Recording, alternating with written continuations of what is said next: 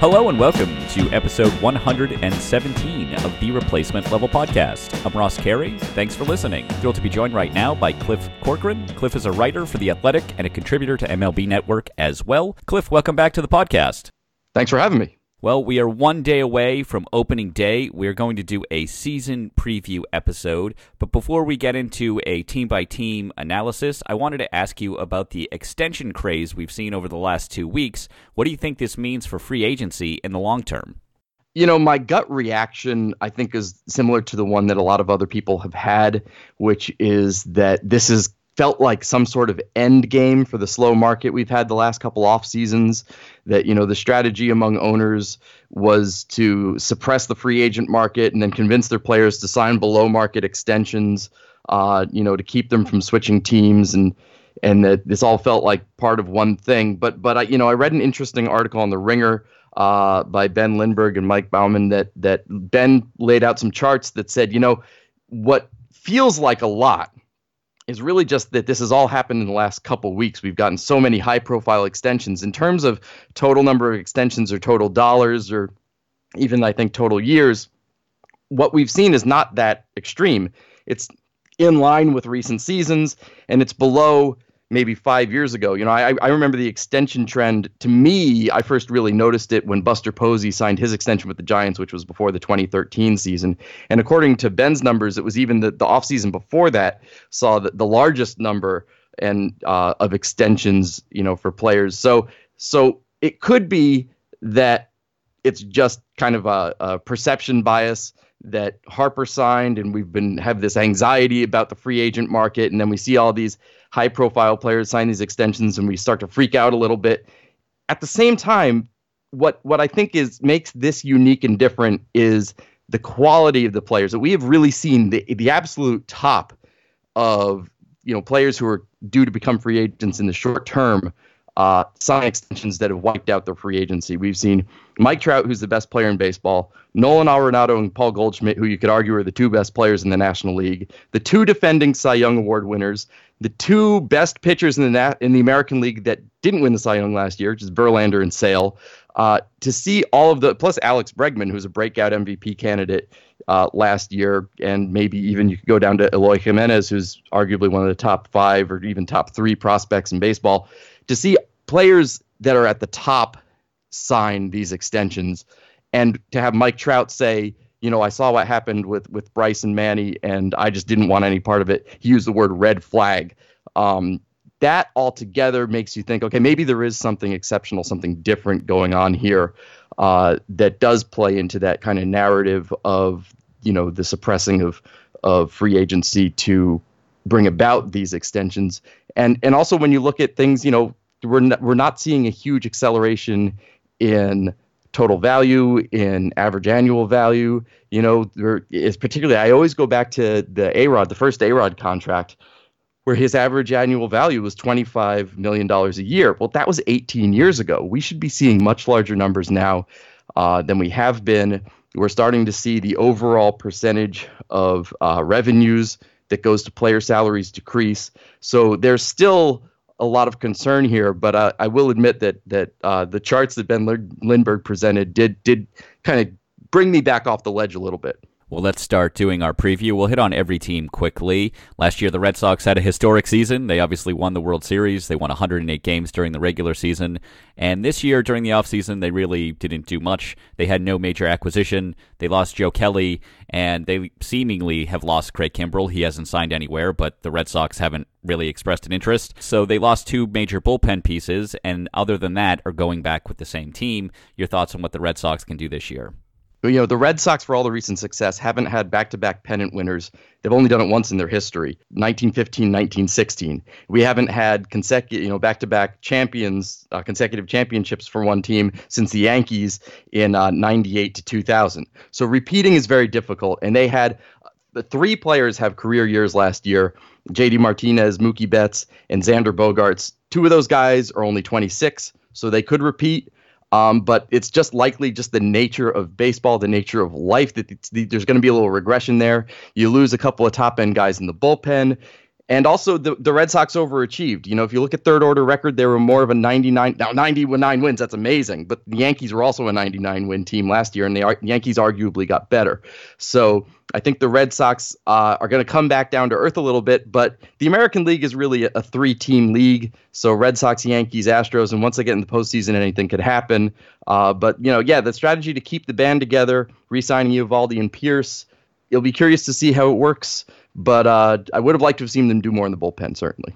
Yeah, I agree, especially considering how many relievers, quality relievers, went for just a year. You know, getting Shawn Kelley or Hunter Strickland, uh, Brad Brach, all of these guys went for a year and I think less than three million. So they could have certainly got someone, even if they didn't want to go after Kimbrel or even Ottavino, they could have got someone to enhance their bullpen. I think one question for them is what will Dustin Pedroia contribute this year? That's a big wild card for them as well.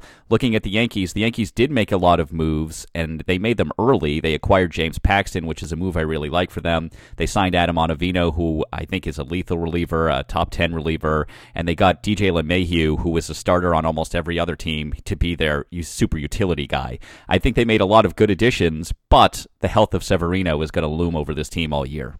Yeah, the big question are the the health of the arms of Severino and, and Dellin Betances. They have the depth in the bullpen that even if there's some sort of long-term issue with Betances, with Chapman Ottavino, Chad Green, who I think is actually the best relief pitcher in the American League at this point. Uh, Jonathan Holder's good. I'm not that optimistic about Zach Britton. His his strikeout to walk ratio has been pretty lousy since he got back from the Achilles injury. But Tommy Kahnle is healthy, and uh, he wasn't last year. He was very good the year before. Their bullpen can endure that loss. The rotation maybe not, but the Paxton signing was huge with regard to that. And even just bringing Jay Happ back, which didn't thrill me when it happened, but in terms of just giving depth to that rotation uh, could prove to be a very big move. But they also have talent beyond their intended top five, whether it's Domingo German or Jonathan Loaisiga or Luis Cessa, all who could come into play early in the season with uh, Severino and Sabathia getting off to slow starts due to injury. Um, you know, I think the Yankees have a lot of depth on both sides sides of the ball. They've got youth in the lineup. Their upside is tremendous. I think there's more variability in terms of what to expect from the Yankees than say the Red Sox, but I think their upside is higher. Yeah, and one of the things that the Yankees, I think, have going for them as well is that I think they can actually expect a better year from Gary Sanchez, and I think they can expect a better year from Giancarlo Stanton. And those are two significant pieces that if they can get exceptional production from, uh, that makes them even better. Whereas the Red Sox, I don't know if Mookie Betts could actually be better. I mean, it's the likelihood of him, him having another 10 win season just seems ridiculous at this point. But the Yankees do seem to have room to grow from their stars. Absolutely, and and that's the nature of things. That's why we haven't had those back-to-back pennant winners or championships.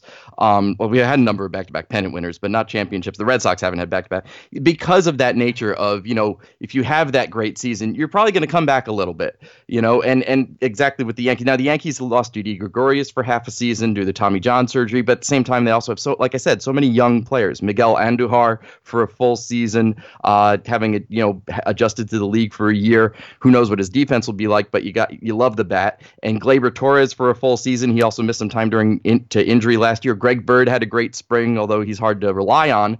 But you know that kind of helps. You know if Luke Voit comes back to earth a little bit. That like I say, depth is a huge thing for the Yankees. They've got a ton of it. Depth and youth and and flexibility. I just love their roster. The Rays added Charlie Morton.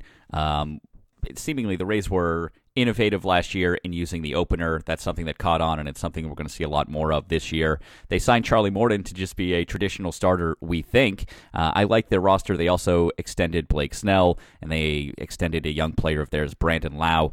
They were a team last year that uh, the Vegas betting lines had in the low 70s, and PECOTA, I think, had at 90. And there was a big discrepancy between what Vegas thought of them and what the projection systems thought of them. And it turns out the projection systems were right. They won 90 games, not good enough to make the playoffs because the AL is unfortunately top heavy and it's a top heavy division. But the Rays have a lot of things going for them. Can they get a few extra wins this year to actually push themselves into a wild card spot? I think they can. They're my favorite for that second one because the, the the past however many years, I think three years in a row now, it's been Yankees, Red Sox, Indians, Astros, and one other team that's going to you know get eliminated pretty quickly. But Last year it was the A's. Two years ago it was the Twins. This year I think could be the Rays' year for that. I love the Charlie Morton signing to see the Rays. You know, he's a 35 year old guy. It wasn't a big contract, but just to go out and he was very good for the Astros the last couple years, and to go out and say, you know what, despite our opener shenanigans and everything, we're going to add this kind of mid level but very good starter to our rotation. That really improves things a lot for them. Um, I also really like the trade for Mike Zunino. Mallex Smith had a very good season for them last year, but they they got Tommy Pham and Austin Meadows mid year, and now they're going to have full seasons of those two guys in the corner outfield. Uh, Kevin Kiermaier every year you say hopefully he'll stay healthy, but so that's a pretty good outfield. And now they've got Zunino, who's an outstanding defensive catcher, and he's got some pop at the plate. Uh, he could help out with the pitching staff as well. There's some opportunity for guys to fall back, whether it's Ji-Man Choi or Joey Wendle, who is an old rookie. He's going to be 29 this year as a sophomore. Uh, you know, but but in general, I like the creativity on the pitching staff, and I like the the, the pickups that they made. I think it's going to be enough to get them that wild card spot. Yeah, I think Tommy Pham's going to have a big year for them as well. The Blue Jays find themselves in a bit of a holding pattern here. They're kind of waiting for all of the kids of the players we grew up watching to come up and be ready. Vlad Guerrero had an oblique injury, Vlad Guerrero Jr. He should be up by late April, mid May, assuming everything goes well there. Dante Bichette and Cavan Biggio. They have all of these young prospects who are in a good position and should be contributing this year. But of course, all of the hype is on Vlad Guerrero Jr. Do we need to tone down our expectations a little bit here? I don't know. I mean, the the oblique injury makes you worry a little bit, but I mean, he's the, his minor league numbers remind me a little bit of Kris Bryant. Now he's a lot younger. Kris Bryant came out of college. Vlad Guerrero, I think, is was 19 last year. He's going to be 20 this year, so significantly younger, but putting up those similar, just absolutely eye-popping video game numbers in the minor leagues. Uh, I think he's going to rake. You know, when whenever he arrives, which hopefully will be no later than early May. Um, and probably would have been sooner if not for that oblique injury. Although I hear he's a little bit ahead of schedule on that, so that's encouraging. Um, but the Blue Jays, yeah, it's really it's just going to be about watching Vlad. Danny Jansen, also an, a rookie catcher. They they traded Russell Martin, and Danny Jansen is a guy not to overlook. He's not a necessarily future superstar, but it could be a nice upgrade at that position. They also, for what it's worth, you're talking about sons of uh, of former stars. They've got Jeff Conine's son in the minor leagues as well. I don't think he's due up anytime soon, but it's it's something about collecting the the sons of former major leaguers that. But um, yeah, absolutely. I think that that Vlad is going to be he's going to be good. He's going to be good pretty much right away. Um, but he's also going to be the main reason to watch the Blue Jays. There's not too much else there this year. The Orioles last year somehow finished 61 games out of first place, which doesn't even seem like that should be possible. They were really bad, and if we're being honest, they're going to be really bad for at least the next half decade. I think Mike Elias is one of the smart guys in baseball knows what he's doing, and that they got a smart, capable person, and I think Sig, Sig Mejdal is there as well.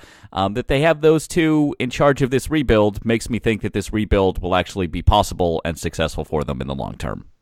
Yeah, I think it's certainly they're in the right place to start that rebuild. They've got the number one pick uh, this June and probably will next June, and who knows, maybe even the year after that. They're going to be drafting high for a few years in a row, and with a smart front office in place, that's really going to help.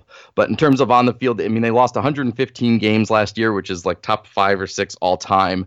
Uh, they could easily lose 110 games again this year because Manny Machado's gone, Jonathan Schoop is gone, Tim Beckham's gone, Adam Jones is gone, Kevin Gausman's gone, and Brad Brach is gone uh, Zach Britton, who was only there for a little bit last year, is gone. A, a, a bunch of other veterans, Caleb Joseph, just kind of like guys who kind of would kind of hold the line, keep you at or slightly above replacement level, plus a couple of stars. They're all gone, and they've really been replaced with nobody.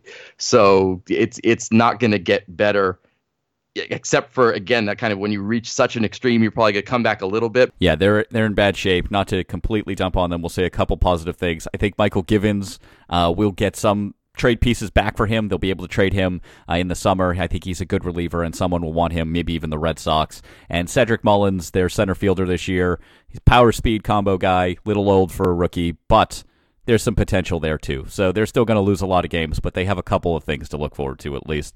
The Indians have an elite pitching staff, but they really did uh, trade away some of their offensive players this year.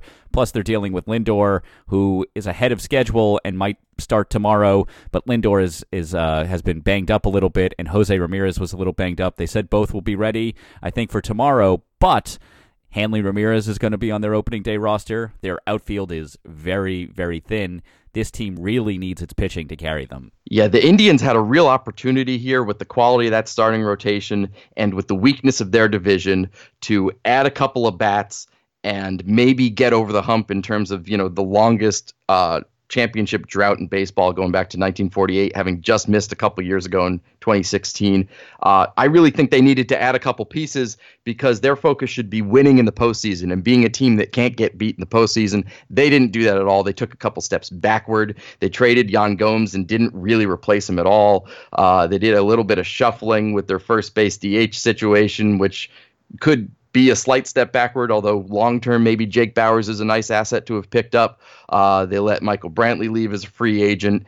It's it's they they let Allen and Miller in the bullpen left. Those guys were I think were uh, it was right to let them leave, but they didn't replace them with anybody. They just kind of laid there in the offseason. They made a couple of trades and they signed some guys. But yeah, like you say, it's it's going to be Hanley Ramirez, maybe Carlos Gonzalez, a couple of like late winter NRI guys uh, in the heart of that lineup. Uh, they've got two superstars and an incredible rotation, but there's not a lot after that. They're going to win the division pretty easily, but I think they're going to be very beatable in the postseason the Twins are coming off a disappointing season, I guess, compared to what they did in 2017. It seemed like they overachieved in 2017. They tried to buy some of those wins back in free agency last year, and they it all exploded on them. None of those moves worked out for them.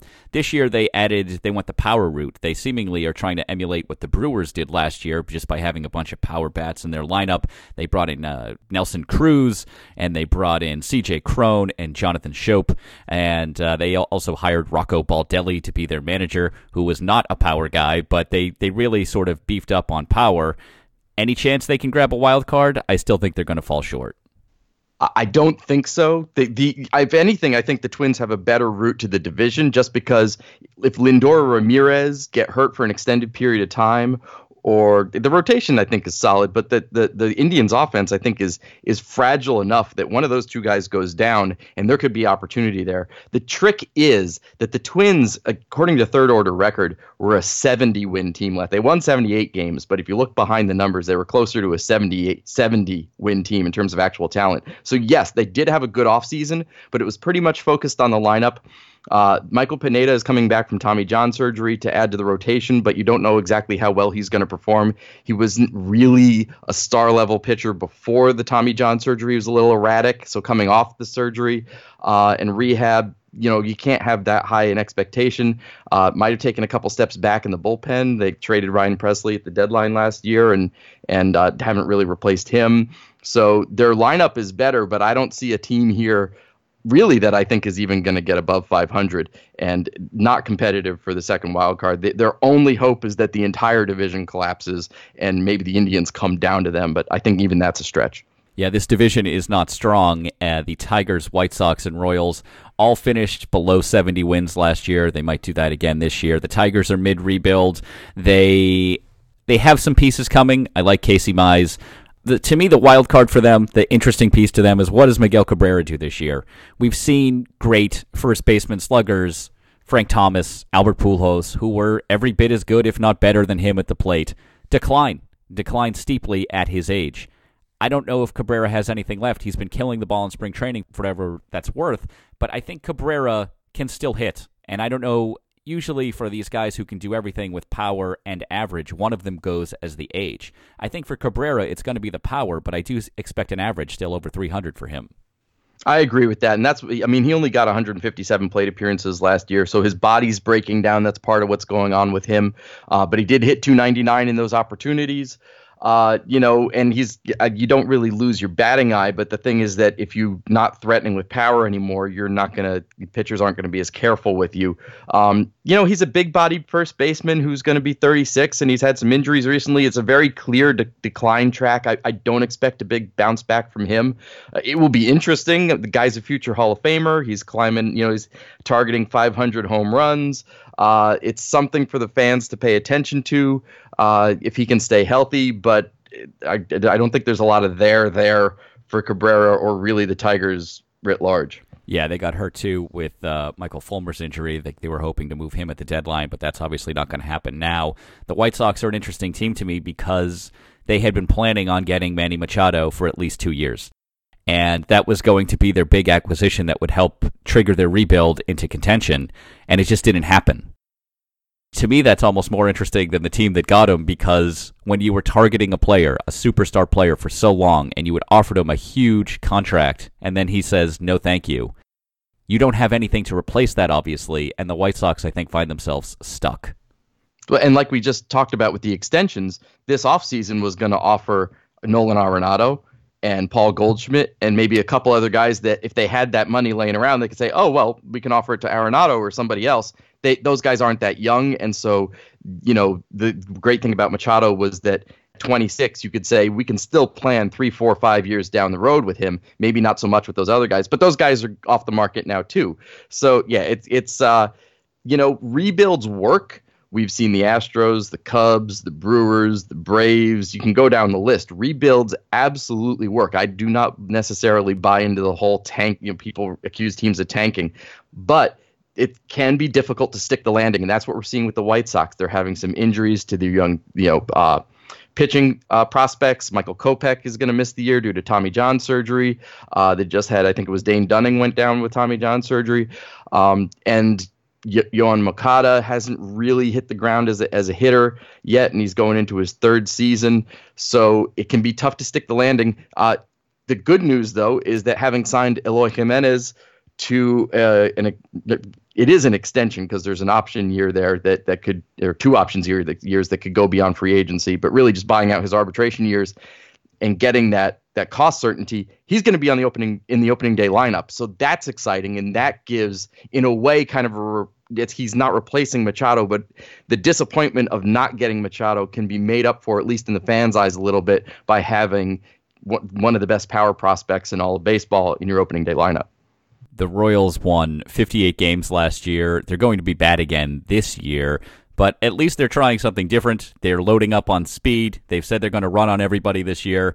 I don't know. That seems like something like it could be watchable, but I still don't think they're going to win anything, and I think they're going to be last place again. I don't know if they're going to be last place. Division is so bad. I think the Tigers are pretty darn lousy. Um, the Royals, I think, will be better. Better than 58 wins. Maybe not a lot better, but I think they'll be better. It's kind of fun, too, I think, for Royals fans, is that you're looking at now like a speed and defense team you know, which is the throwback to the Frank White and Willie Wilson era. You know, I, I don't mention George Brett just because he didn't fit that mold, but uh, the in a way, the Salvador Perez injury might have helped them because Martin Maldonado is a better defensive catcher. He's not going to hit as much, but you know, Billy Hamilton in center. Alex Gordon can still go get it in left. Uh, a full season of Adalberto Mondesi at shortstop. Uh, they've got some defense. They've got some speed. And so, yeah, I think they'll be entertaining in that way uh, during their defensive innings. They'll be worth watching. And then you can go do something else when they're at bat. Yeah, do something else. And their pitching is uh, is not good. It's a, it's a bad pitching staff, and they're going to get hit hard. But uh, moving on to some teams that can contend, the Astros are, are two years removed from a World Series title now. They won 103 games last year. They are an elite team. They are bringing back most of their players. They added Michael Brantley, which was a very good signing for them. Um, they have extended Verlander for a couple years. They have Altuve locked up. There are some reports that uh, that Carlos Correa is dealing with a, a stiff neck, and last year he had the bad back. And those are things when you have a bad back and when you have a bad neck, I feel like those linger. I'm, you know, someone who grew up in Massachusetts watching Larry Bird. When Larry Bird got that bad back, that was it. When Don Mattingly got a bad back, that was it. I'm a little worried about Carlos Correa going forward. Yeah, I was going to bring up Mattingly when you brought up Bird because that was, you know, I grew up uh, uh, watching the Yankees, and that was pretty devastating for a guy to go from, you know, MVP level talent and really before he was even out of his prime to be diminished to that degree and have his career end early. Correa is is only 24. Yeah, I'm ho- obviously you hope that that's not a, a major issue going forward. Um, but it is an area of concern. You know, it it really hurts to see a, a player with that much talent uh, become injury prone or have some sort of nagging or chronic injury. Uh, nonetheless, I think the Astros the offense should be better this year because I mean Correa did deal with injuries last year. So hopefully he'll be healthier. Uh, and even if he's not, you know, Altuve missed some time. Springer was limited by injuries. Those guys should bounce back. Uh, I think Robinson Chirinos is a is an upgrade from Brian McCann at catcher. I think Michael Brantley, at least in terms of uh, performance at the plate, is probably a slight upgrade from Marwin Gonzalez in left field. So the lineup's been been upgraded and the bullpen is going to have full seasons of Roberto Osuna and Ryan Pressly, uh, plus the the quality starting pros, uh, young starters Josh James and Framber Valdez are starting in the bullpen, and, and those are just fantastic arms to have out there, a righty and a lefty. But the rotation is taking a step backward. We talk about Morton going to the Rays. Uh, Dallas Keuchel's still out there. He could always come back, but it hasn't happened yet. Opening days as we record this tomorrow. Um, and Lance McCullers Jr. lost for the year to Tommy John surgery. So three out of their five starters out of what was the best rotation in baseball last year are gone. Uh, Collin McHugh and Brad Peacock are coming back out of the bullpen. If they were very good, st- good starters before that year in the bullpen, but you wonder about you know the shift in innings, uh, readjusting to starting. And they signed Wade Miley as a free agent, who was very good for the Brewers in about 80 innings last year. But I am not a big Wade Miley fan. He was awful the year before. It's possible that whatever the Brewers were able to do with him, the Astros can as well. The Astros have had a ton of success bringing guys like Verlander and Cole and Morton over and and using their high speed cameras and finessing their stuff and getting better results out of them. Maybe Miley isn't a guy who can continue what he did last year under that kind of coaching. But uh, you know, I think that the the step backward in the rotation is going to counteract the any progress they make in the lineup a little bit. Nonetheless, the best team in the West and and one of the arguably with the Yankees and Red Sox best team in the league. I completely agree. And they have help coming too with Forrest Whitley in the starting rotation and Kyle Tucker in the outfield. They have elite high level prospects ready to join them and help them out at some point as well. The Athletics last year won 97 games. They made the playoffs. When I look at their starting rotation, I say, wow, that is a starting rotation of a team that won 97 games. I still can't really believe none of the projection systems had them winning 97 games. They uh, acquired Jurickson Profar but I look at their team and I still think I don't know how they're going to win 90 games this year. But who knows? The the A's are known to pull out some magic. I just don't see it happening again. Do you? I do not see it happening again. I think Bob Melvin is an excellent manager, and whenever he has a team that is capable of overachieving like a, like the A's did last year, and actually, again, I've been, I mentioned third order record with a couple different teams. Third order record, the A's were a 96 win team last year, so they didn't really overachieve. They overachieved relative to expectations, but that was their actual level of performance on the field.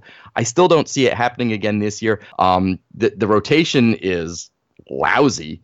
And in the lineup, first off, they just lost Tyler Olson for two months to a hamate, broken hamate bone and surgery there. That hurts. We didn't know that coming into the season. That's not their fault. They do have young talent. Matt Chapman, I think, is going to be a perennial MVP candidate. Marcus Semien took a huge step forward last year on both sides of the ball. Uh, they've obviously got Khris Davis's bat. They've got a nice lineup, uh, particularly once Olson comes back. But I just don't see it all coming together quite the same way this year. I think again, a team that that was at the high end of their abilities last year in terms of wins. Uh, they're going to take a step back, and the Rays are there to catch them.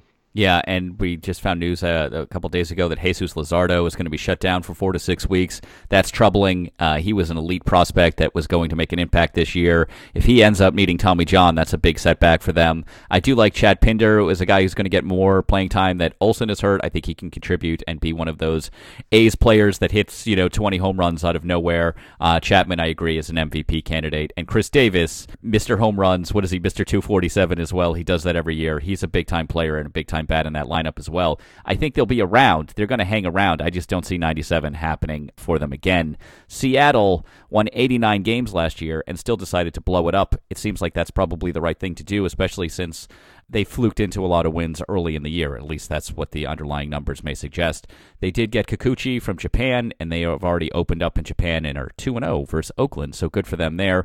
Ichiro is, is retired officially, but I look at the overall team. It's not a ghost team. They still have recognizable names like Encarnacion and Jay Bruce, but man, that starting rotation is pretty thin, and I don't. I hope. I think they're hoping to lose more games than than than they win this year, so they can start the rebuild in earnest it's kind of interesting because a lot of what they did was acquire guys who are have achieved the major league level but have a lot of team control left. So what they did was not quite a full rebuild in that they trade. You know, they got rid of seven of their top eleven guys in terms of Baseball Prospectus's wins above replacement from last year's team. Seven of their top eleven, but they replaced them with a lot of guys who Uh, Mallex Smith to me is the is the is the represents this best.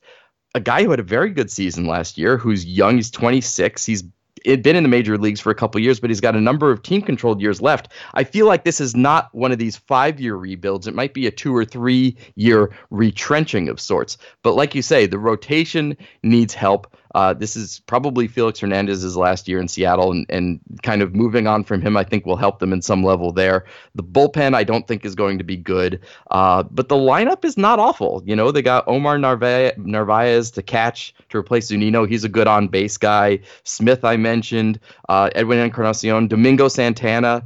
Uh, still just 26, former outfield prospect who just couldn't get playing time with the Brewers, hit that grand slam on opening day in Japan. Mitch Haniger is a very good player. He's he's old for where he is in his career. He's going to be 28 this year, uh, but you know he's their star now.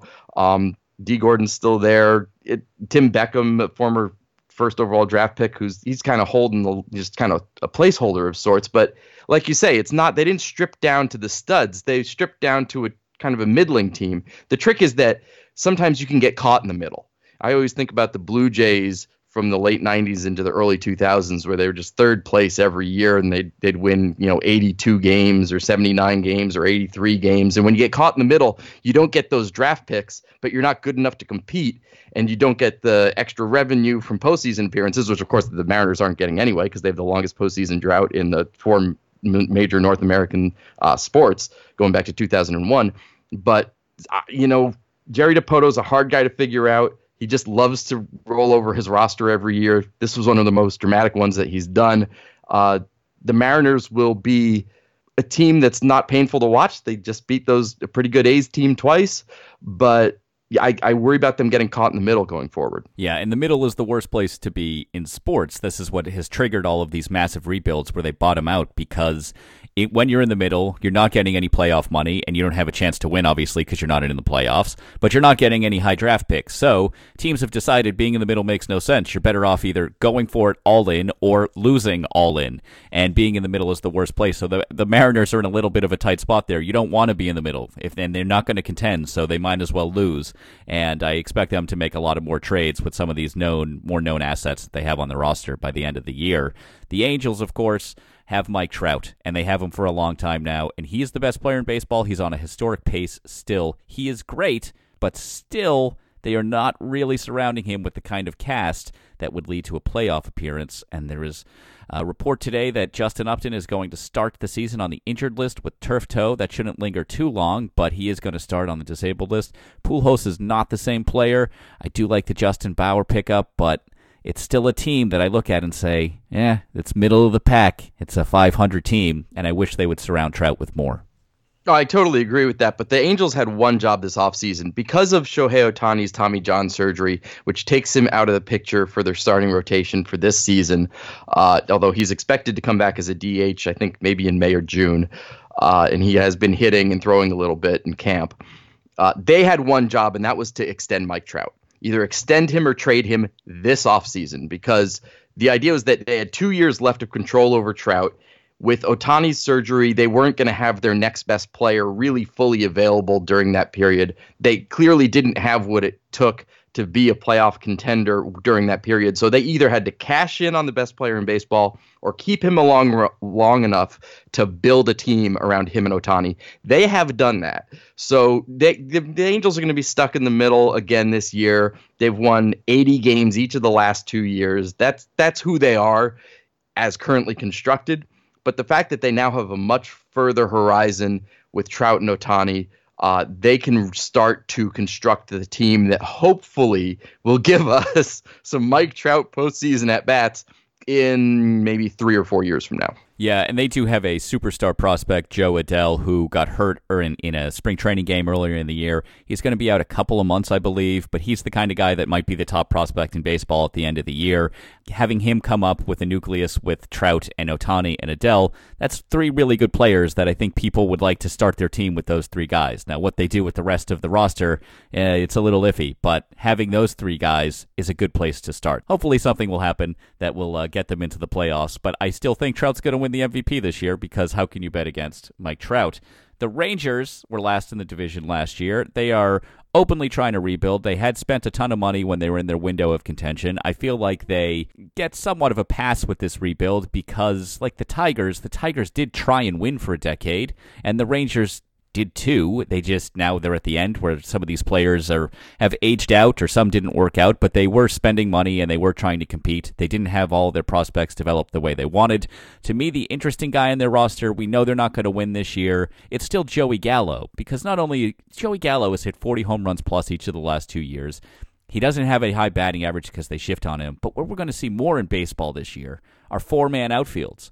So not only is Gallo going to be facing the traditional shift, he might also see the fourth man in the outfield. So the only way this guy's going to be able to get a hit is if he bunts it down the line or he hits a home run. And I think that's going to be interesting to watch. I, I, that's a very good point. Although, you know, looking at what he's done the last two years, I'm not sure it's going to change his outcomes all that much. He's already kind of that most extreme Adam Dunn type of guy with 207 strikeouts last year, 40 home runs, a 206 batting average. I mean, that kind of is what it is. Uh, I'm curious about the development of Nomar Mazara, who's still just 24 and was very highly touted prospect. He's got 20 home runs each of the last two years, but really hasn't been an, an, even an average hitter in the big picture yet. Whether or not he's going to develop and have some sort of breakout in the near term, or if he's going to kind of turn out to be a disappointing guy. Uh, they've added some kind of entertaining veterans, uh, Hunter Pence, chief among them. Um, you know, to, to kind of keep things going. But yeah, this this is a last place team. Let's switch over to the National League. The Braves won the NL East last year. They sort of came out of nowhere. They think they arrived a year early. We've seen a lot of that with some of these rebuilding teams. Sometimes they just come a little early. The Astros did that. The Cubs did that. The Braves did that too. They made a big signing, signing Josh Donaldson, and I really do think that Donaldson will be closer to his MVP form. I think he, when he came back and he was healthy with Cleveland, his OPS plus was basically his career average. I think they got a superstar there, but I do feel like they pulled up a little bit short. I look at their rotation rotation. It's so young, and I say, man, that's a rotation that could use Keuchel. I look at their bullpen, and I say, man, that's a bullpen that could use Kimbrel. I'm surprised they weren't more active or aggressive in going after either of those guys, though we're still hearing them connected to Kimbrel. I think they pulled up a little bit short here, and I wonder why. Yeah, I'm not really sure exactly what happened there. Um, so obviously the Donaldson move was a nice move. I'm not quite as sanguine about it as you are. I think that there's some age and there's some slowing down, some loss of range in the field. But I mean, absolutely, the bat hopefully will continue to play. It's all about him staying healthy. But they added nothing to their pitching. You know, they have a ton of young quality pitching prospects. I mean, just the, the sheer number of them is absurd. But you know, there's only so many that you can kind of transfer and, and, and adapt to the major leagues in one season at a time, uh, particularly when you're trying to win. Now, they're going to open the season with Kyle Wright and Bryse Wilson in their starting rotation. There's a bunch of other guys behind them that could join if Kevin Gausman or whoever doesn't quite work out. Mike Foltynewicz is starting on the, the injured list with some elbow issues. There's only so many you can bring along at once, and they really needed to add some top level guys. I think Kimbrel and Keuchel were both perfect fits for exactly what they needed. They didn't make those moves. And meanwhile, the other teams in the division, we'll get to in a moment, kind of all took steps forward. So the Braves, again, their performance last year was real. If anything, you know, third order record said they were a 94 win team. They won 90. So, you know, and there's their lineup is just remarkable with Freeman and Albies and Acuna and the defense they get from Inciarte and the middle infielders. And I mean, you love the lineup on both sides of the ball and you love the talent they have coming up. But in terms of the pitching staff and what it's going to do this year, it could put them, honestly, as good as that division is, they could fall all the way back to fourth place. Yeah, that's a very strong division up top. Obviously, Miami's at the bottom, but I expect no sophomore slump from Ronald Acuna. I think he's going to be an MVP caliber player, perhaps for the next decade. I think he's that good. Uh, another guy who I expect no sophomore slump from is on the next team, the Washington Nationals. Juan Soto came out of nowhere seemingly in that he wasn't the top prospect in baseball like Acuna was, and he came up when he was 19 and had one of the best offensive seasons a teenager's ever had. His plate discipline is so unprecedented for a player of his age. It's hard to see any regression. I, I can only see him getting better. And they added Patrick Corbin to their pitching staff. They should be getting full time playing time from Victor Robles as well this year. I expect them to be competing, and I think on paper they, they might be the, the best team in the division. Yeah, I absolutely agree. I mean, the one the one hesitation is that this is the Nationals and we've been here before, right? I mean, there's in the last 7 years it seems like every other year everybody says, "Oh my goodness, look at the Nationals roster. They're the best team in baseball or the best team in the National League." And then, you know, they either finish second or they they're one and out in the postseason and you know, so you're you're kind of a little gun shy, but I yeah, you got to love what the Nationals have done here they had three very weak positions last year in their lineup. Center field second base and catcher and they upgraded all of them um, the you know brian dozier at second the Yan Gomes Kurt Suzuki uh, combination at catcher. And then you mentioned Juan Soto wasn't necessarily considered the top prospect. One of the reasons for that is because he was considered the second best prospect in his own, you know, in his own farm system because of Victor Robles. Now Victor Robles is going to be the opening day center fielder. So you've got those two guys both in the starting lineup. Juan Soto having already proven what he can do at a very high level as a teenager in the major leagues. And that's all completely legitimate. Uh, the way he his his control, you know, he doesn't strike out a lot. Uh, he takes his walks. He's got a ton of power, hit for average. He does everything. I expect bigger and better from him going forward. He's not the all-around player that Acuna I think has the potential to be, but as a pure bat, he's right there. And Robles is, you know, kind of this five-tool center field stud who may not have quite as much power necessarily, but he's going to help you with his legs and his fielding while his bat adjusts. And the thing is that he's already has about 90 to 100 major league plate appearances and has something like a 117 OPS in those. So he's had some exposure and he's gotten it done. You worry a little bit about age and injury with guys like Zimmerman and Eaton and Dozier, but it's a really good lineup. You mentioned the strength at the top of the rotation. Uh, the bullpen is better than it's been in recent years. I don't know exactly how Trevor Rosenthal is going to come back from Tommy John surgery, but I thought the Tony Sipp was a nice little pickup of a of a lefty matchup guy. Uh, the Nationals are a really good team. I, I think as good as as well as the Phillies did this offseason, the Nationals could be the favorite here, absolutely. Yeah, and the Phillies will move on to them now. They of course added Harper and McCutchen and David Robertson. They traded for Jean Segura. They're moving Rhys Hoskins back to first base. They have a ve- they added Realmuto, of course. They have a very deep lineup. I'm still a little concerned about their, their starting pitching staff in particular going forward, but they had they have a really good team, a really deep lineup, and they're going to cause a problem for a lot of people, and they're going to be in contention all year too.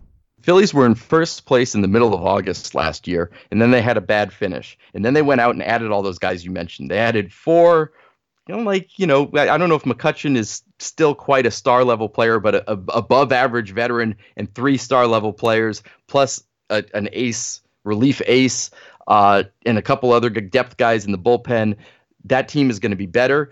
Uh, Gabe Kapler, I think, hopefully will be a year smarter uh, in terms of just how to manage a staff uh, how to manage his team.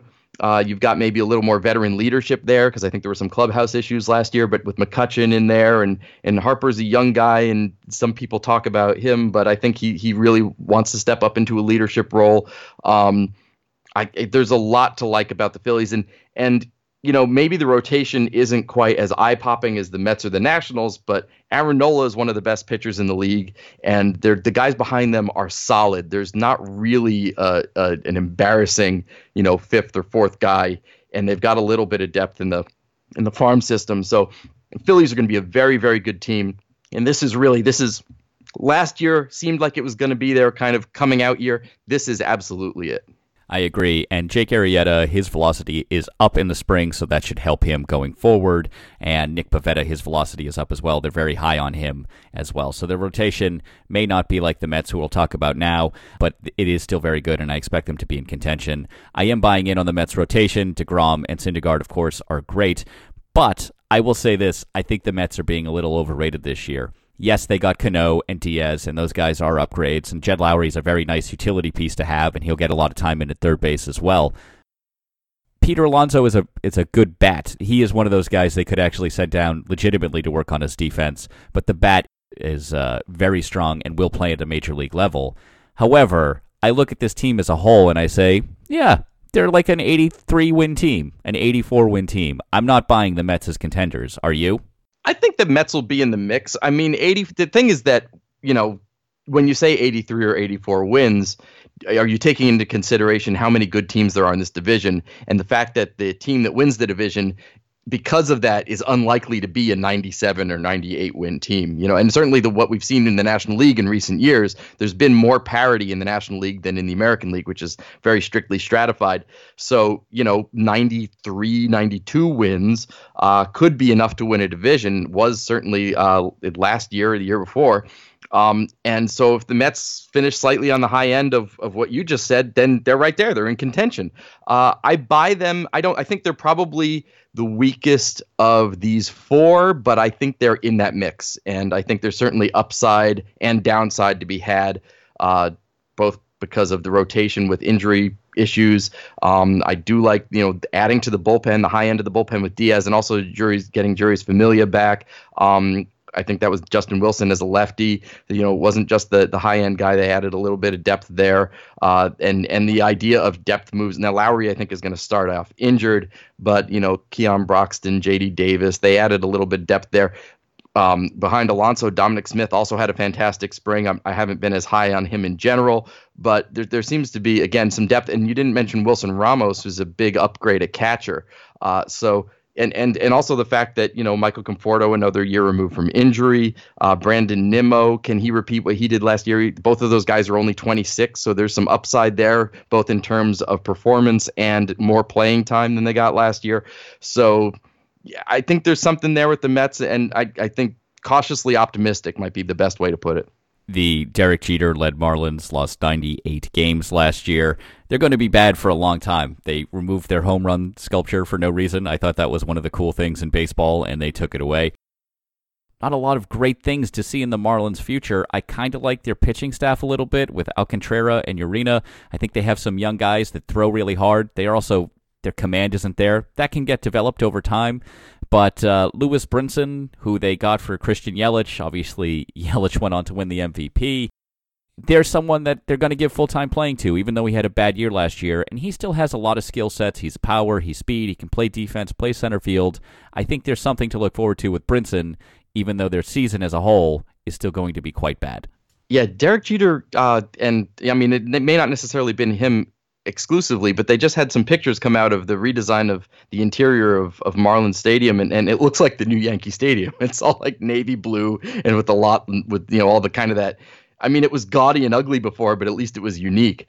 Um, this team is, if if you're interested in prospects, then it can be interesting to watch Lewis Brinson and Jorge Alfaro, and you know maybe even Brian Anderson, who was very good as a rookie last year, and the the youth they have in the rotation. You mentioned Alcantara, Pablo Lopez is also 23, like Alcantara. There's there's nobody in their opening day rotation who's older than 27.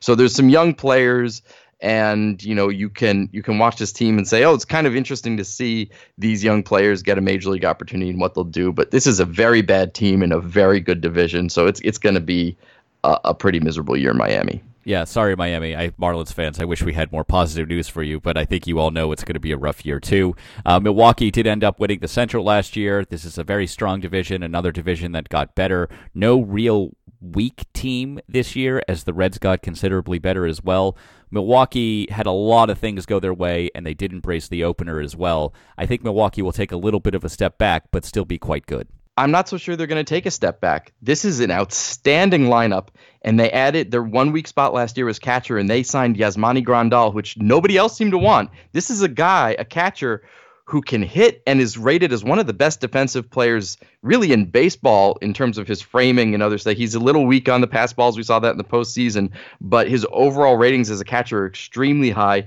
and he, he kind of completes that lineup. Uh, there's a little question about Moustakas at second base in terms of defense, um, but that keeps Travis Shaw where some somewhere where he is an outstanding defender at third base. Uh, I like that side of the ball. And then, you know, last year the rotation was considered an issue. This year they didn't really do that much to upgrade it, but Brandon Woodruff and Corbin Burnes were outstanding in relief late in the season and into the postseason. Those guys were legitimate starting prospects that will now open the season in the starting rotation. So arguably the starting rotation has been upgraded because of that. However, the bullpen has taken a step backward because Corey Knebel has a UCL injury and, and, could miss a significant part of the year, if not all of it. Uh, you've got Jeremy Jeffress starting the uh, the season with a weak shoulder issue. We don't know how long that's going to last. Hopefully, not that long.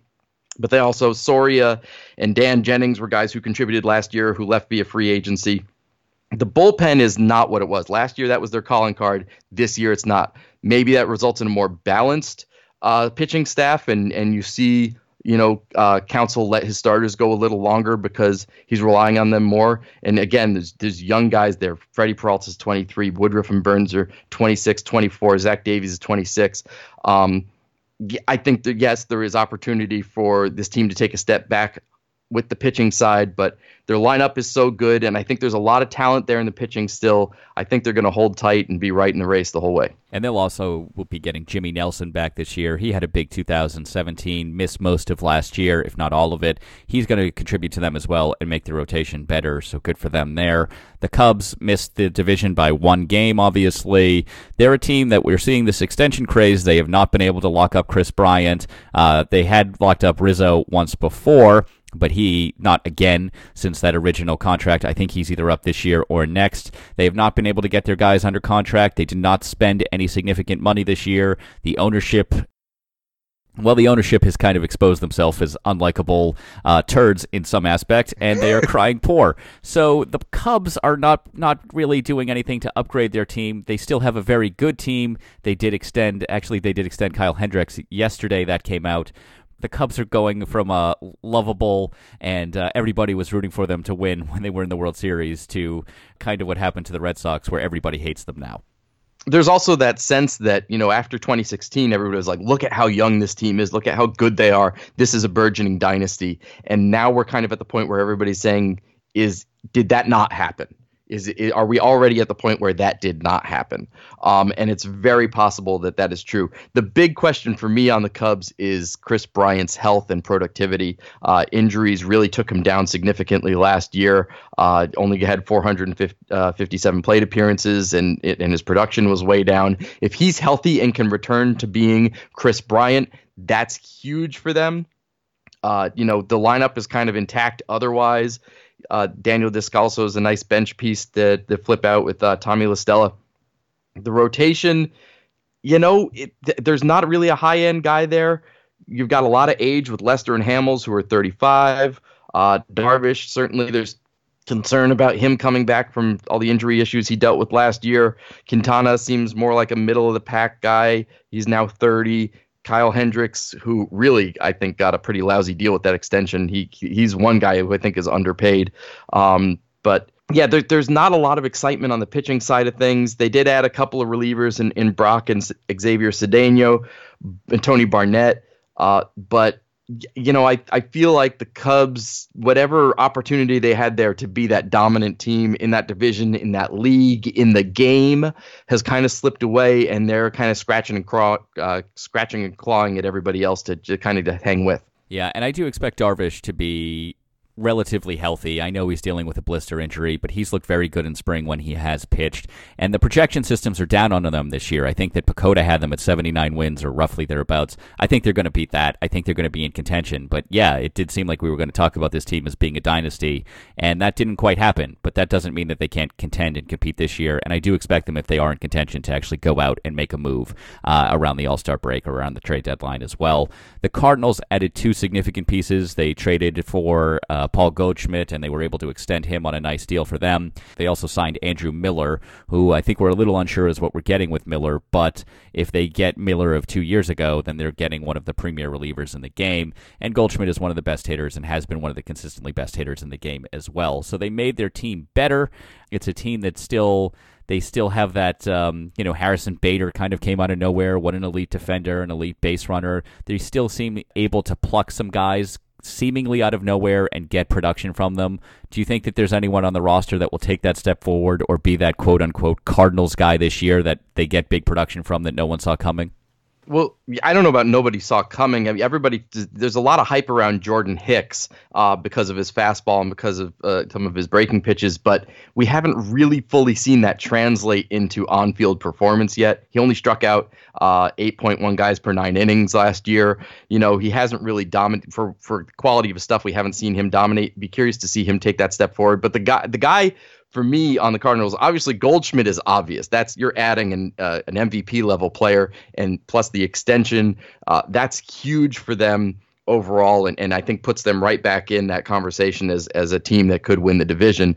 Uh, but the guy that I'm looking at is Alex Reyes, who a, top prospect, who when he came up in 2016 pretty much dominated right away, but then Tommy John surgery and a lat strain last year put him on the shelf for for really almost two full seasons. He's going to start the season in the bullpen. He may stay in the bullpen. He could wind up closing or being some sort of, you know, multi-inning relief ace. Yes, Andrew Miller's an older guy. He's 34. He's big, tall, lanky guy who's had some knee issues. Uh, he's not as dominant as he has been, but I think compared to what the what you know, like say Brett Cecil or, or something, Brett Cecil or something like that, uh, he's certainly an upgrade. And when you put Reyes and Miller and Hicks together. John Brebbia had it was kind of that Cardinals guy last year on some level in the bullpen. Um, I think there's a really nice bullpen there for the Cardinals. Jack Flaherty, as a rookie last year, was another guy who kind of stepped up and and seems to be ready to take another step forward. He's only 23. Um, you know, him and Mikolas, who they also extended. He's 30, came back from Japan, had a very nice season. I, the, the Cardinals roster is very well balanced you know, plus just adding Goldschmidt as a, centerpiece. I, I, really like where they are, and and again having Mike Shildt for a full season for for a number of years there with Mike Matheny in, in charge. Uh, there was a sense that this team could be doing better. Even as they were constructed, Mike Shildt certainly seemed to make that happen when he came over. Um, and it'll be curious to see what he can do with the team for a full year. The Pirates won 82 games last year. I think that surprised some people. It surprised me, certainly. I like their top of the rotation with Taillon and Archer, but I look at their whole roster and I do think they're going to have a hard time competing in this division. But I feel like they never went for it when McCutchen was in his prime. They could have done a little more then, and now they're just kind of hanging around and um, will likely be a nuisance to some of the teams in that division. But I don't see them. I don't see them being as bad as the Marlins, certainly. But I don't see them competing much this year. Yeah, I kind of agree. I think you know there's there's a legitimate chance that this division could produce five teams uh, with 500 or better records, which has happened before. I think the last time was the uh, 2005 AL or sorry National League East. Um, but I feel like the Pirates are going to be a game or two under 500. That's kind of where I feel that they're going to finish up. They did some interesting stuff last year. They made some midseason additions. They weren't necessarily a contending team, but they added, they made the Archer trade. They added Keon Kela to the bullpen. They made a few kind of in season additions that seemed like they were going to carry over to this year. But then over the offseason, they didn't really do a whole lot. So yeah, they, they kind of just kind of be hanging out in that, that middle area. They don't really have that kind of high end prospect. You know, certainly uh, Taillon is is a very good pitcher. Josh Bell is a nice bat. Those guys are 26, 27, but there's no budding superstar there. Um, yeah, I, I don't even feel necessarily that the rebuild is coming. I just, like you say, stuck in the middle. That, that kind of feels like what's going to happen with the Pirates for a while the Reds were very active this offseason. They didn't acquire any elite level talents. They didn't acquire Machado or Goldschmidt or Harper, but they did get a bunch of good players. They got Yasiel Puig and Alex Wood. They got uh, Tanner Roark and uh, Sonny Gray. Those are all good players who will make them better big questions for them are still Nick Senzel got hurt again. He was seemingly had an opening. They sent him down even after Scooter Gennett got hurt, and that's another loss in their opening day lineup. And Gennett's going to be out for two to three months, but it seemed like Senzel, after they did the service time thing, would come up and be good. But he's hurt now, so that's a step back. And a big question for them is what kind of Joey Votto are they getting? Joey Votto in 2017 was one of the better hitters in the league. And last year, he still led the league in on base percentage, but the power was not there at all. They really need something closer to 2017 if they want to stay in the hunt all year. Yeah, that that's a very good question. He, this is his age 35 season, and like we were talking about with Cabrera earlier, you know, there's a point at which things start to decline for for a hitter of that quality, particularly a first baseman. Votto is, is a great hitter. We've seen power outages with him before, and he's come back from them. Uh, I'm certainly not going to bet against Joey Votto's hitting ability. There's not an overall trend line that points down for him, but when you see that kind of power outage combined with the age, you begin to worry a little bit. So that combined with Gennett being out for a while, and all of a sudden what looked like it could be a very good lineup with the additions that they made. You know, now you've got Jose Peraza moving over to second base and Jose Iglesias at shortstop for a couple months. Um, you know, maybe it's not quite as powerful. And Alex Wood is also starting the year injured with a back issue. So, you know, again, he's not a great pitcher, but he's a good pitcher, and, and they were awful in the rotation last year. So ha- adding Tanner Roark and Sonny Gray and Alex Wood seemed like it was going to upgrade things nicely there. Uh, but that's a kind of a ding into that as well. The other, the curious thing about the what the Reds did in the offseason is they added a lot of guys who were kind of just one year guys, you know, and, and maybe that's to make midseason trades, but you know, Puig, they extended Sonny Gray, who was one of those guys. So so he's going to stick around, but uh, I believe Puig, Wood, Tanner Roark, and then they've got uh, Gennett, I think, is a guy who's going to be a free agent at the end of the year. A lot of what makes this team a little more interesting this year theoretically is going to go away at the end of the year. So if this is a one year kind of effort, it's kind of curious because they they certainly I don't think are going to be able to hang with the National League is so deep. Maybe in the American League there's that that second wild card spot that seems to be up for grabs every year. But the National League, there we just talked about the top four teams in the East, really the top three teams in the Central, a couple teams in the West. Uh, the Reds aren't really going to be able to to crack that. So that kind of the the one year aspect, Zach Duke, another one reliever that they added. It's curious to that, that they did it, but at the same time, as a baseball fan, maybe not so much as a Reds fan because you're thinking, well, where is this going to lead down the road? This seems like we're just spinning our wheels. Although you can certainly enjoy the season, but as a baseball fan, it's fun to see a team like that say, you know what, let's just make our team better. Who cares about the long term plan? Let's just try to win some more games this year, and and I think they're certainly going to do that. I completely agree with that, and this doesn't get said enough, and I feel like we need to say this: Joey Votto, future Hall of Famer. Yes, absolutely. Moving on to the National League West, the Los Angeles Dodgers, of course, coming out of back to back World Series appearances. The first one where they played the Astros was sort of a heartbreaking loss. And then last year they just got beat by the Red Sox. They got beat pretty hard. They are coming into a camp where Clayton Kershaw is being set back. He looks like things are going okay and he won't need surgery, but his velocity wasn't there very early in the spring. They have had some setbacks. They did add AJ Pollock. I don't know if we can expect another a seventh division title for them or a third straight World Series appearance, but they'll still very much be in the mix because that depth is so strong.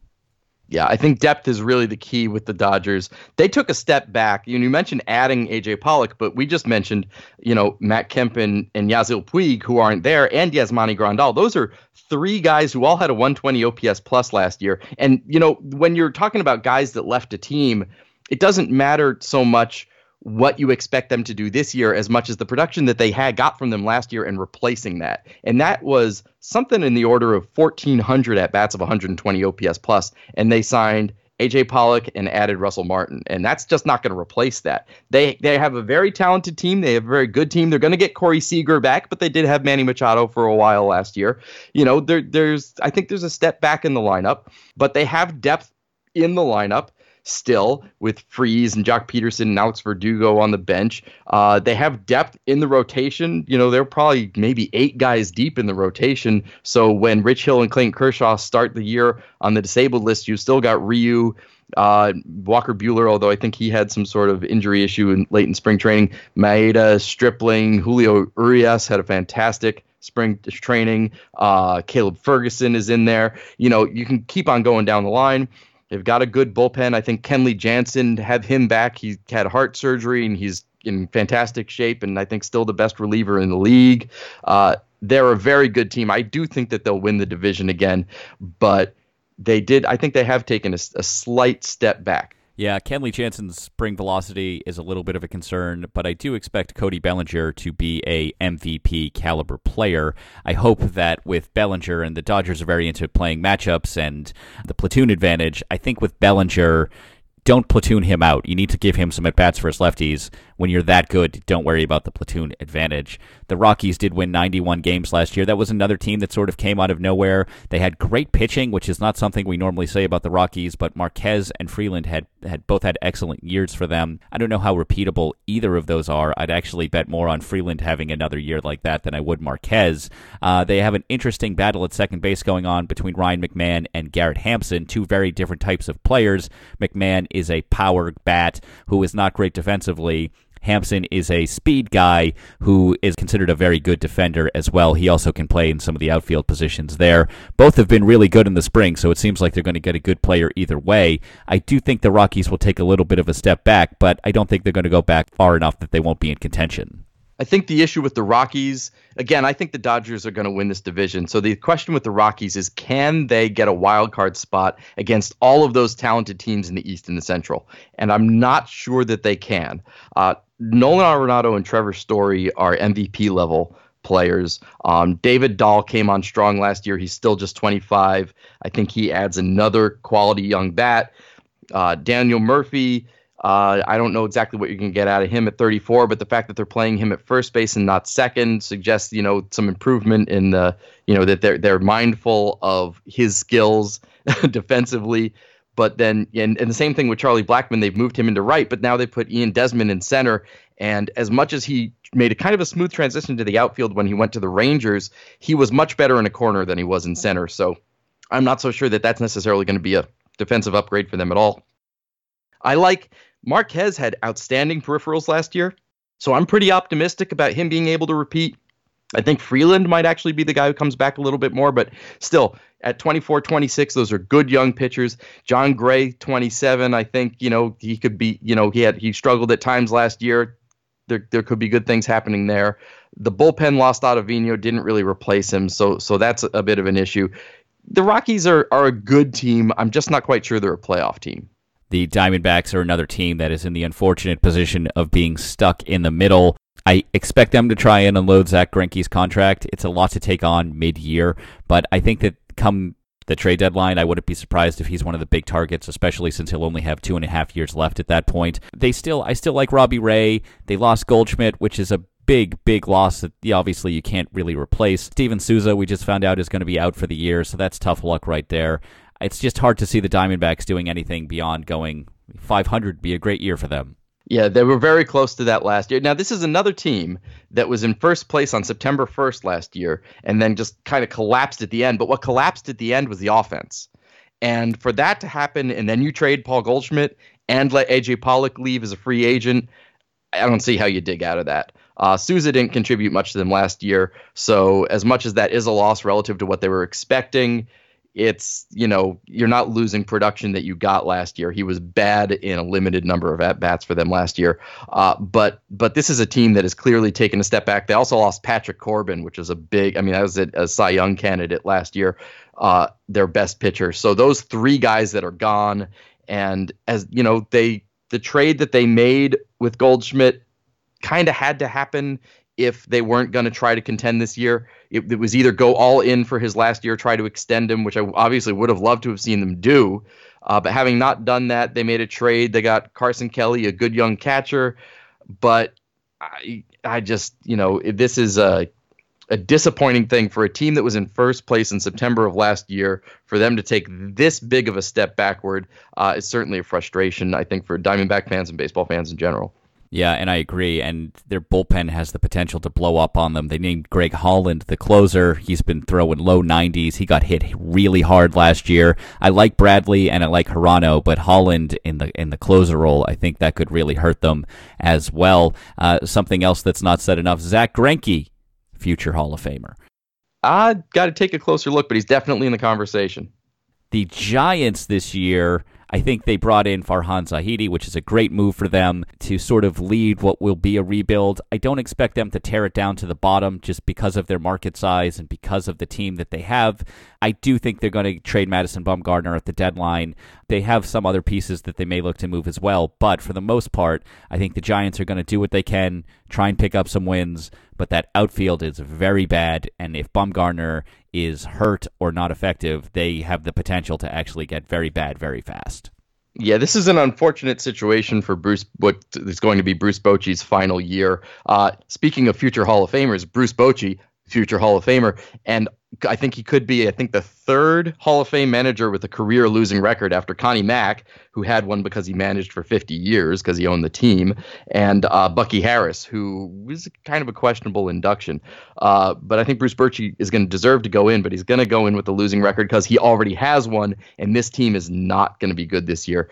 You know, for Giants fans, you still got Belton, Posey, and Crawford, and Bumgarner. I do think that with the change in general manager, that you are going to see uh, the finally the ability to move on from from Bumgarner. Not necessarily that they need to move on, but there's a guy with a lot of innings under him on a team that's not going anywhere. He's 29. He's gotten hurt each of the last two years. If he's good in the first half, I think they absolutely need to cash him in. And uh, you know, the, the Giants' horizon is pretty far off in the future. Uh, for fans who are still, you know, you've got those that handful of guys from that recent string of championships, and you've got those memories. You're gonna have to hold on those for a while. And the San Diego Padres will be the last team we hit on. And the San Diego Padres news came out today that Fernando Tatis Jr. is actually going to make the opening day roster. So they're doing the right thing there, actually bringing their best players ahead and not doing any blatant service time manipulation. Good for them there. They obviously signed Machado. I mean, just having Tatis and Machado for a full year will make them significantly better. I really like their, their one of their pitchers and Chris Paddack their pitching staff as a whole, though, is still very thin, and I think they're going to need to bolster their starting rotation and their bullpen if they actually want to compete this year or next. Yeah, the the, Astro, the, the Padres were a legitimate 66 win team last year. They're going to take a big step forward because of those guys you mentioned. But you know, Tatis and Paddack are guys who haven't played above Double A yet. Now, Tatis's uh, talent is, I think, unquestionable, and I think he'll actually make a fairly smooth transition. I'm surprised to see them make that move, but I'm certainly not disappointed by it. Um, as far as Paddack, you know, he's a guy who had Tommy John surgery a few years back, uh, split last year between high A and double A. So that the fact that he could be in the opening day rotation to me is really a, a big surprise. He only threw 90 innings last year with a team that I don't think is really going to contend this year. Although, again, they should take a big step forward.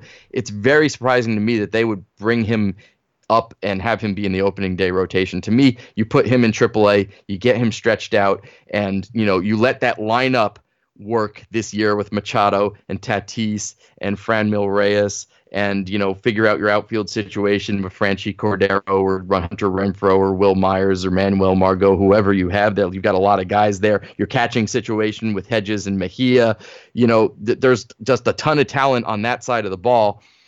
But to me, you figure that out this year, and then you can kind of do something on the pitching in the offseason, and next year you make that leap into contention. I still think that's the way it's going to happen in terms of their winning. It's going to be maybe hope, hopefully around 500 this year, and then hopefully contend next year.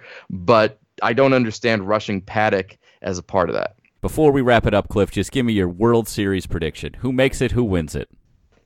well, I just wrote these two articles for the Athletic: the best of everything in the AL, best of everything in the NL. You know, like best team, best base runner, best this, that, the other thing. Um, and I had for the best team in the AL, the Yankees. Although certainly there's some injury concerns and youth and things, there's a lot of variability as we talked about before. I had the best team in the NL, the Nationals. And again, the Nationals tend to disappoint. So both are kind of precarious picks, but those are my best ofs going into the season. So I've got to pick those. And in terms of who wins it, uh, I think if they actually get there, I think the Nationals could take it. I'm going to go with Yankees and Phillies, with the Yankees winning it. How about that?